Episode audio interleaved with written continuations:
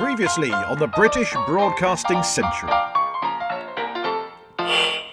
It's summer nineteen twenty-two. One British broadcasting company is argued into being by a couple of dozen wireless manufacturers, represented by the big six wireless manufacturers, represented really by the two biggest wireless manufacturers, and really just championed by the one biggest wireless manufacturer, Marconi's. These twenty-three, or six, or two, or one companies, depending on how you look at it, negotiate with each other, and then with the General Post Office. Anyone who's ever tried to haggle over the price of a stamp knows how difficult it is to negotiate with the post office. This time, the Reithian principles come in, somehow, before John Reith even gets there. That's weird. And as this new box tries to inform, educate and entertain, one of those three does not come easily. But which one? And our guest is our brand new newspaper detective Andrew Barker, with fascinating press cuttings from nineteen twenty-two, all building up to the big launch of the B B C, here on the legally unrelated British Broadcasting Century. Hello, hello, this is Paul Kerensa calling. This is London Calling. Hello, hello, welcome. Hope you're well. Thank you for journeying with us on this uh, journey. Terrible repetition of journey there. Who writes this rubbish? I'm Paul Kerensa. Hello. We are now about four or maybe five episodes away from the B B C's launch. If you'd asked me a week ago, I'd have said three episodes, but then this story just keeps on growing. We keep finding more stuff, more juicy details, including this week. Our guest is Andrew Barker. He's a listener to this podcast. He's a broadcasting history enthusiast. He's been delving into the press archives, and he has emerged with various clippings and cuttings for a fascinating insight into what the press was printing about its new baby cousin, broadcasting. And as well as what the press was saying about broadcasting, we'll also see what the broadcasters were saying about the press. It's all about, really, who has custody of the news. Yeah, so we're telling the B B C's origin story the slow way. I hope that's okay with you. I hope our pace is about correct. We like to think it's the right way. We are being fiercely chronological. I want you to get all of the connections and the backstories, and hopefully we will all come out of this knowing a bit more about why it is, what it is, and why it is, how it is, with whoever else it is. You know, the press, the government, and the broadcasters. That unholy trinity is born out of these moments in the early nineteen twenties. First, speaking of news, uh, let's have some latest from us then. You can always find our most recent updates on Twitter or Facebook, both .com slash bbcentury. Do join us there. So I mentioned last week a few books which helped form the last few episodes. I neglected to mention the book of all books, The Birth of Broadcasting by Asa Briggs. Without him and that book, the last three episodes of this podcast would have been pretty quiet. And in fact, there probably wouldn't be a podcast of this in any way at all. It's a massive and marvellous book. Also, a huge nod of thanks to b b c eng dot info, that's b b c eng dot info, Recollections of B B C Engineering, nineteen twenty-two to nineteen ninety-seven. It's run by the marvellous Martin Ellen. Thank you, Martin. It's a treasure trove of a website. You could lose yourself for a week in there. b b c eng dot info. Thank you so much for what you have provided.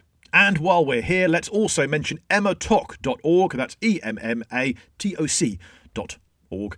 So much there on pre-B B C radio. Jim Salmon is the governor there. Thank you, Jim. A tip of the hat to you too.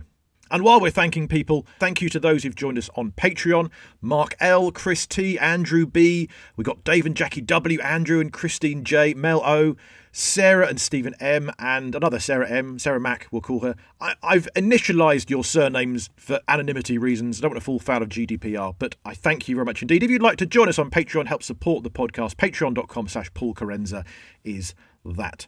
And since last we spoke, I've actually had some work. I've been doing some actual broadcasting on a thing called the B B C. You might have heard of it.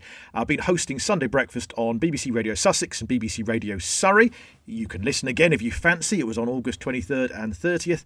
And I'm also doing Pause for Thoughts on Radio two overnights on Sundays into Mondays with O J Borg for the next month. And back into Zoe Ball's breakfast show, Pause for Thoughts, after that. Finally, for this chunk of the podcast, thank you to a couple of people who have either sent or have offered to send or loan or whatever some old broadcasting books and things. Uh, Jim Lee, he's our favourite B B C newsreader, and he's got some cracking old books. Loving your work, Jim.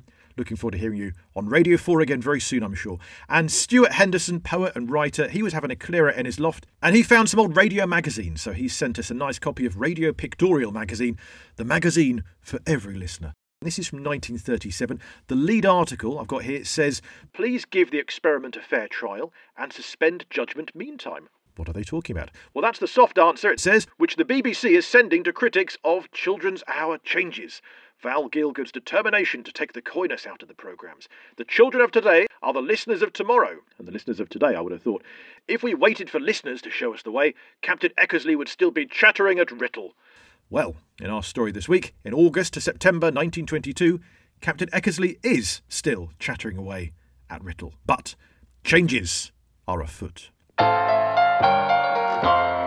So you'll remember from last time that in the summer of nineteen twenty-two, there's a committee of seven representatives of the wireless trade, six from big companies, one from a small one, like the countdown numbers round. The Marconi Company sort of won the negotiations, you could argue. They get to build five new radio stations across the land. Each of the big six companies gets a directorship on the B B C board. They will run this new company together. But at that moment, there's no staff, just this board of directors. But how far they've come from when broadcasting was just wireless telephony, from the innovation at Marconi's, from the invention by Marconi. And even he, the man himself, Guglielmo Marconi, wades in here in nineteen twenty-two, mentioning two of those three pre-Reithian values, we could say. Now, if you're not sure, those Reithian values to inform, educate and entertain are associated generally with John Reith. But uh, well, John Reith isn't on the scene yet. And Guglielmo Marconi, he's sort of off the scene. He's older, he's largely yacht-bound off the Italian coast at this point. He's hands-off with broadcasting. He's done his bit, inventing wireless in the first place. But he writes this open letter to Britain's wireless enthusiasts. "It is both my belief and earnest hope that these Marconi phones," his early mass-produced domestic radio set, "as I was saying, that these Marconi phones, the latest popular development of the principles of my invention..." Oh, come on, Marconi, you always frowned on broadcasting. You always thought it was a distraction from point-to-point telephony communication you get some money for. Did not. "That these may provide every home in the land with a new mechanism for education and entertainment." Yeah, no informing then. Educate and entertain. But what of that elusive third Reithian value? Well, across the Atlantic at around the same time, all three are quoted by David Sarnoff. He's the head of the Radio Corporation of America. And David Sarnoff, inventor of the Sarnoff shotgun. I did that joke on an earlier episode, but... good enough for a repeat. David Sarnoff writes in June nineteen twenty-two, "Considered from its broadest aspect, broadcasting represents a job of entertaining, informing and educating the nation, and therefore should be distinctly regarded as a public service." You could almost hear John Reith saying that, although at this point John Reith is nothing to do with broadcasting. He's just left a factory management job in Scotland, so he will come in and pick up that mantle. As for entertaining, though, well, two episodes ago we heard of the live concerts coming from two M T in Ritley in Essex, the first of what was now three radio stations in Britain by this point. And then last episode, live music came to two L O in London. "The British government was cautious. At first it would only agree to an experimental service containing no music. In June of nineteen twenty-two, however, two L O was permitted to radiate its first concert. Stanton Jeffries was given charge of the musical programme." So now in August twenty-two, Britain's third station, two Z Y Manchester, they get their first live broadcast concert. But Manchester's had its eye on broadcasting concerts since it started in May. The Manchester Guardian on the sixteenth of May nineteen twenty-two has an article. "Let us assume that the broadcasting station is in being and that interested householders in Manchester and the district have bought their receiving sets. What do the company then propose to do? For each day, a programme will be prepared. This programme will be announced daily, probably in the newspapers, and its transmission will be regulated according to a time schedule. For example, in the early evening, the station may be sending out stories for children, tales to send the young folk off to bed in a happy frame of mind. A little later, there may be a lecture. Music there will almost certainly be on most nights." One of our listeners, Andrew Barker, was inspired to revive his old interest in broadcasting history. Let's say it's down to this podcast, that would be nice, but I believe also by Tim Wonder's marvellous books. Andrew's been delving into the press cuttings of the day, and he's kindly sent them to us. The Manchester Guardian says, "It is not extravagant to imagine a concert party or orchestra being engaged to give regular performances. Some great vocalist or instrumentalist visiting Manchester may make a flying visit to the station to broadcast his divine art. We should have thought this rather shocking at one time, but the gramophone has helped us to revise our notions of propriety in such a matter. Besides, you will be able to hear the vocalist or instrumentalist in this way without the defect of the gramophone scratch." Well, thank you, Andrew Barker, our newspaper detective, for alerting us to these clippings, and he joins us as this week's guest. Well, I think I first really got interested in radio in the mid-sixties. I started listening to the uh, the offshore pirates, and my local pirate radio station was the it was Radio two seventy, which was uh, off the Yorkshire coast. Right. And so that was the first one I came across, because it came through pretty pretty strongly. And from there, you sort of heard on was Radio Caroline North. And as I was tuning through, listening for these pirate stations, I would come across other stations that were broadcasting in English. And they were the, generally the communist stations. So it was the things like Radio Tirana, um, Radio Prague, Radio Moscow. And that's when I realised that this radio has a sort of influence and strength, in that if people are actually putting out these propaganda broadcasts, you know, they obviously think that radio can have a, quite a big influence. And I think it's that that got me interested in the history of radio and also the radio culture. All that the receiver has to do is point a little indicator on his apparatus to a number marked on the dial. This puts him in tune with the transmitter. From the eighteenth of May nineteen twenty-two in the Manchester Guardian. When the broadcasting centres are in regular working order, it will be possible by moving this indicator to change the nature of one's entertainment. If, for instance, a children's bedtime story and a political speech are both advertised for the same hour, it will be possible first to soothe the nursery into sleep and then to switch on to the more serious performance. At a very young age, because I was about twelve at that time when I was started listening to the Pirates, I actually got the first volume of Asa Briggs' History from the library. Ah, yes. Yeah, got mine here. It's a winner. Yeah. I've collected a large library of, of historical books from many of the radio pioneers. Yeah, because I guess those and those early, very early books uh, which were coming out, you get the ones from John Reith and Arthur Burroughs and Cecil Lewis, and people who were making the radio were then writing the books about it in those early days. And and they're, yeah, they're few and far between, I suppose, those books about broadcasting, because such such a new, innovative thing. That's right. Those first three books that you've mentioned were all published in nineteen twenty-four and were the first books of their time. So you can actually, again, get the feeling as to how they performed that task of, of introducing radio, something that was that was very new. And what the list of perceptions were. So that's how I, I got my first first interest in radio. And then when I went to university and I, to do a maths degree, I actually used to go into the university libraries in between lectures and down into the stacks underneath, and they had all the copies of the Times. So I would be reading sort of right from nineteen twenty through to round about nineteen twenty-five or so, looking at each day's uh, articles. They got very interested in the uh, in radio round about nineteen twenty-two, nineteen twenty-three, and they had a daily radio column. So you could actually really follow it follow it through there. At present, no arrangements have been made for putting owners of sets in touch with the concerts and theatres. The Broadcasting Centre will have its own entertainers performing in Trafford Park. I think I must have read all the listings that they that they did through to about nineteen twenty-five. Wow. While I was at, at university. But the one thing I, I sort of missed was, what were the programmes like, especially before the Radio Times was published, mm. when now it's quite accessible on B B C Genome. You can look at all the issues of the early Radio Times and all the programme schedules. First experiments in broadcasting. From the Manchester Guardian, July twenty-sixth, nineteen twenty-two. In preparation for this enterprise, Metropolitan Vickers are carrying out a good deal of experimental work. Last Friday night, for instance, for the purpose of testing the types of receivers it is proposed to put on the market, a programme of vocal and instrumental music was sent out by means of a gramophone. The programme included songs by Caruso and excerpts from the Gilbert and Sullivan operas. Mister J W Hand, one of the officials of the local branch of the Radio Scientific Society, writes to say that the signals were extraordinarily loud and clear. On a three-valve amplifier, both speech and music could be heard several feet from the telephones. In my experience, he adds, this transmission has not been excelled. What I didn't get, and I've only just recently been able to find, are those very early programme schedules that were uh, that were published in, for instance, the Pall Mall Gazette.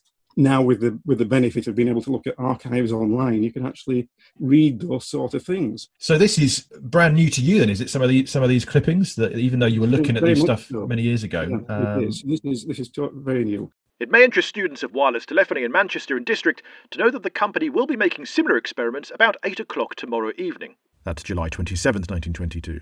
a number of musical items will be transmitted at a wavelength of about three hundred seventy metres. The call sign for this transmission will be two Z Y.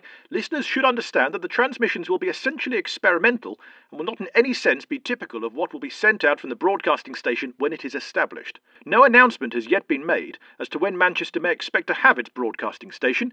Some time ago, the firms competing for licences to broadcast prepared a scheme of control, which they submitted to the Postmaster General. By August nineteen twenty-two, impatience is setting in at the Postmaster General's office. The Committee of Wireless Manufacturers are taking too long hammering out this deal to create this new British broadcasting company. The Postmaster General says, "Frankly, I'm disappointed at the progress they have made." All right, don't get testy. I mean, you have just said go away and make one broadcasting company that isn't a monopoly, but is you all working together to build a thing that we don't quite know what it is yet. Oh, and have no money to do it. And can we control it, please? And can you be nice to the government on question time when you invent that, please? Oh, and we're not going to come on the Today programme because we're sulking. I may have added a few bits there. As time goes on, the correspondents to the newspapers seem to be getting more and more frustrated that the regular transmissions aren't really happening. So they're getting a bit frustrated with test transmissions. These tests are important, for it is probable that the arrangements between the manufacturers and the Postmaster General, though much delayed, will be completed before the manufacturers are in a position fully to avail themselves of them. It is hoped, however, the broadcasting will be in full swing by the autumn. fifth of August nineteen twenty-two. An experiment in transmission made on Thursday evening was listened to by the representative of the Manchester Guardian. The programme consisted of gramophone records with spoken announcements. It was picked up at a receiving station seven miles from Trafford Park on an English-made valve set, both through a telephone headpiece and through an amplifier. The records included The Yeoman of the Guard, Vladimir Rosing in the Irish Famine Song, which we are not playing for legal reasons. It's rather racist. And a violin adaptation of the barcarolle from the Tales of Hoffmann. The Metropolitan Vickers Company announced that next week they intend to dispense with the gramophone records and transmit vocal and pianoforte music direct.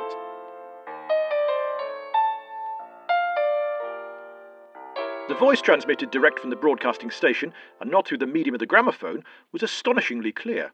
The reproduction of the voice through an ordinary telephone is a caricature in comparison.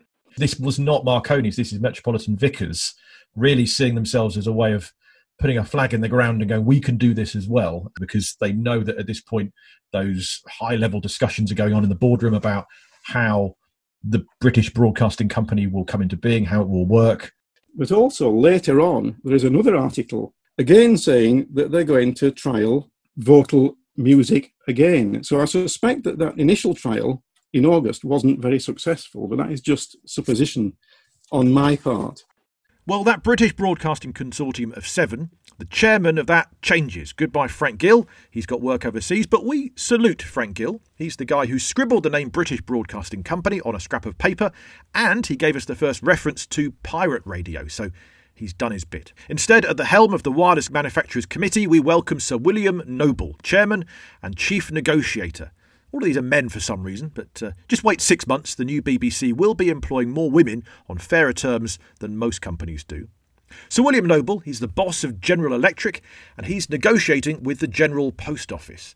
In fact, he's a former chief engineer of the General Post Office, so that's rather handy. He will be guiding the B B C into its infancy, and he'll stay on as a director. Of the board, I mean. He's not a T V director. There is no T V at this point. Are you not paying attention at all?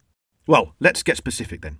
August the eighth, the wireless manufacturers agree to one rather than two British broadcasting companies. See last episode for details of that. But there are three conditions. Firstly, the B B C's chairman must be neutral, not loyal to any one wireless company like Marconi's, Metrovic, Western Electric and so on. Secondly, Marconi's will build and manage six of the eight stations. Well, they know what they're doing better than anybody. So Marconi's will cover London and five new stations from Bournemouth to Aberdeen.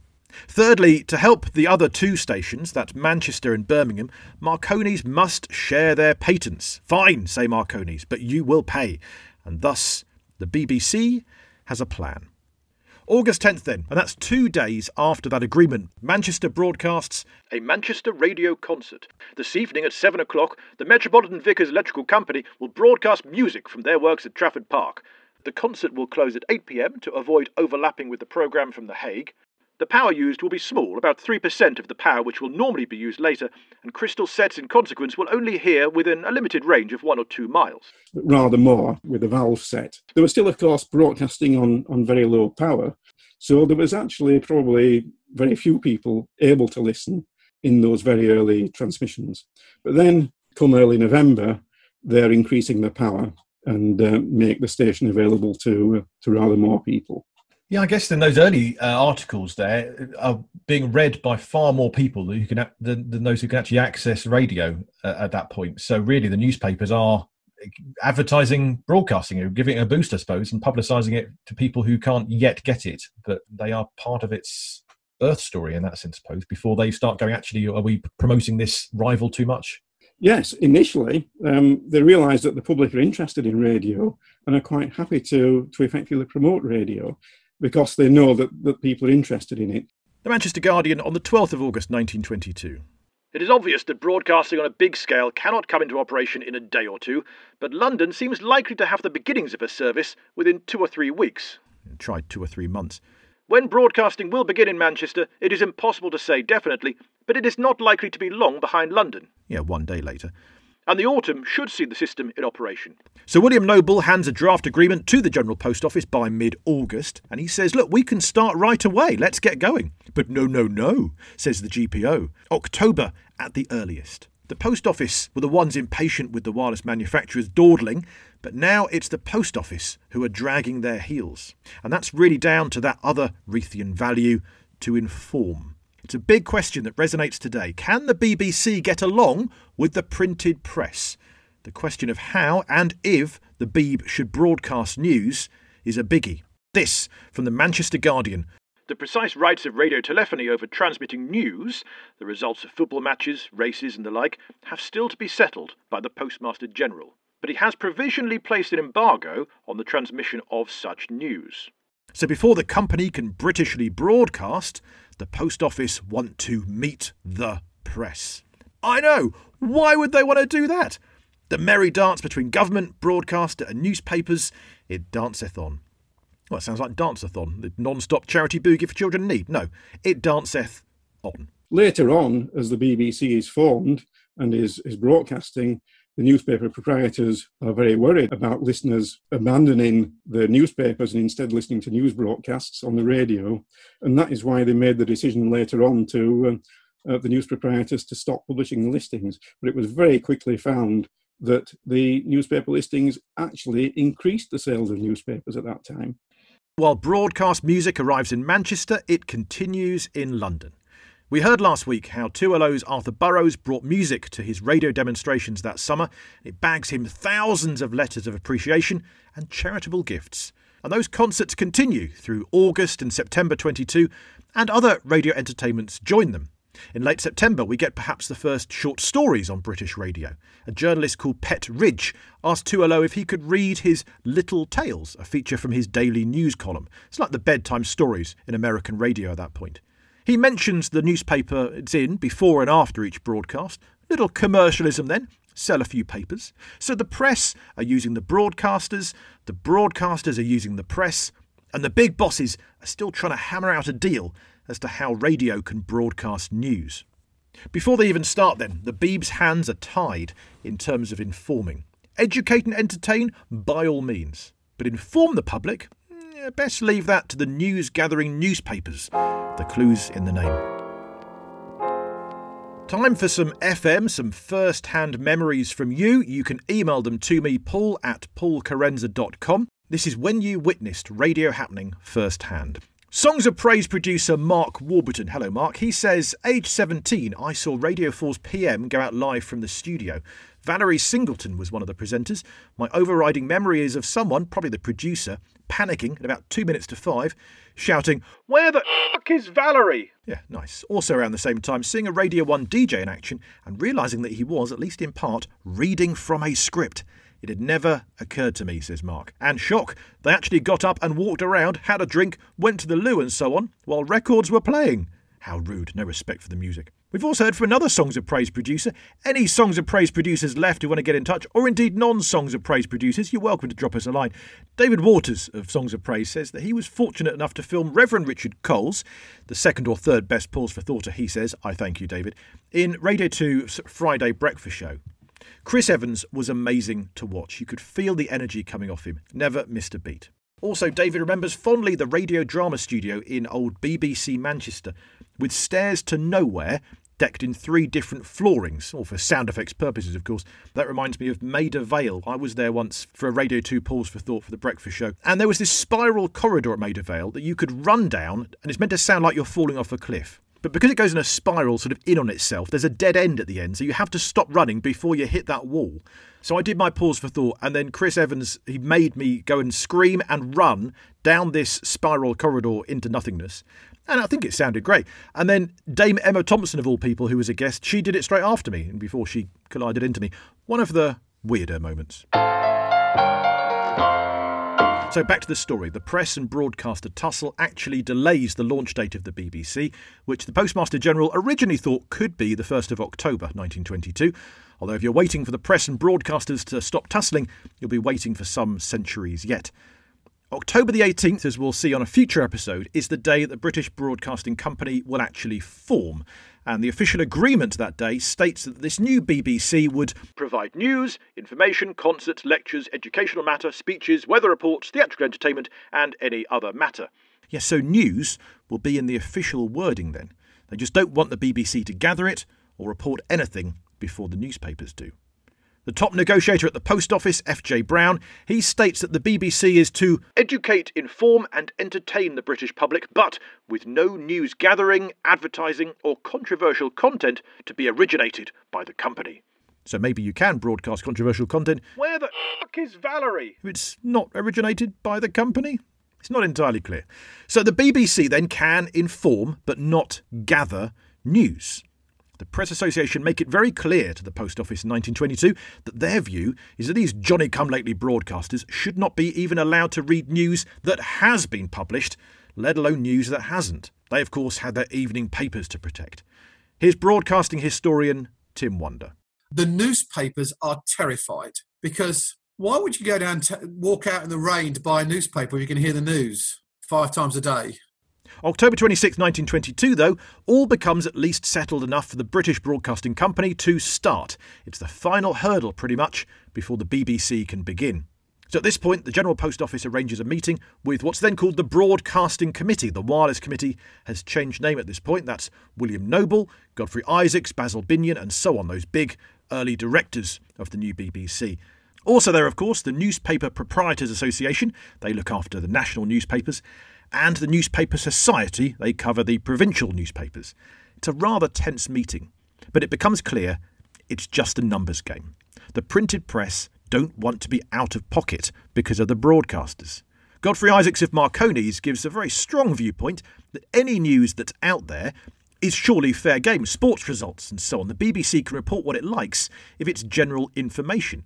And he has to be talked down by his own side, who insist that no, no, the B B C will have no ambition to gather news. Don't worry about it. Ultimately, it's early November when the agreement is finally made that the B B C can broadcast news without treading on any toes if Reuters, the Press Association, Exchange Telegraph and Central News provide twelve hundred to twenty-four hundred words of news each day for a fee. three hundred thirty-three pounds, six shillings and eightpence per month. And they want a credit as well. So each bulletin on the B B C will start with a copyright notice attributing it to Reuters and so on. The news was broadcast twice a day, six p.m. and nine p.m. But that very quickly was changed to seven p.m. and nine p.m. because the newspaper proprietors were worried that the sales of evening newspapers would fall off if people could get their um, radio news as early as six p.m. So, informing can legally now join educating and entertaining as the backbone of the Beeb. Just maybe it should all be the other way round. Entertaining seems to come first, and informing certainly arrives last. Next time, this top-level negotiation is all very well, but is anyone actually going to buy one of these newfangled radio sets? So we'll be in October nineteen twenty-two for the first British wireless exhibition selling radios to the people. And that'll feature the first royal broadcast and the first outside broadcast. Hang on, didn't we end last episode saying we'd do that this time? Oh yes, we did. Well, then Andrew Barker came along and sent us those press clippings and, well, if you're getting impatient for the broadcasting that was promised to you, imagine how they felt back in nineteen twenty-two. The British Broadcasting Century is presented and produced by me, Paul Kerensa, with original music by Will Farmer. Archive clips are either public domain or someone's domain, but we're not quite sure who. If they're yours and you want us to take those clips down, we gladly will. They're just here to inform and educate and entertain. Do subscribe, rate, review by all means, and join us next time on the British Broadcasting Century.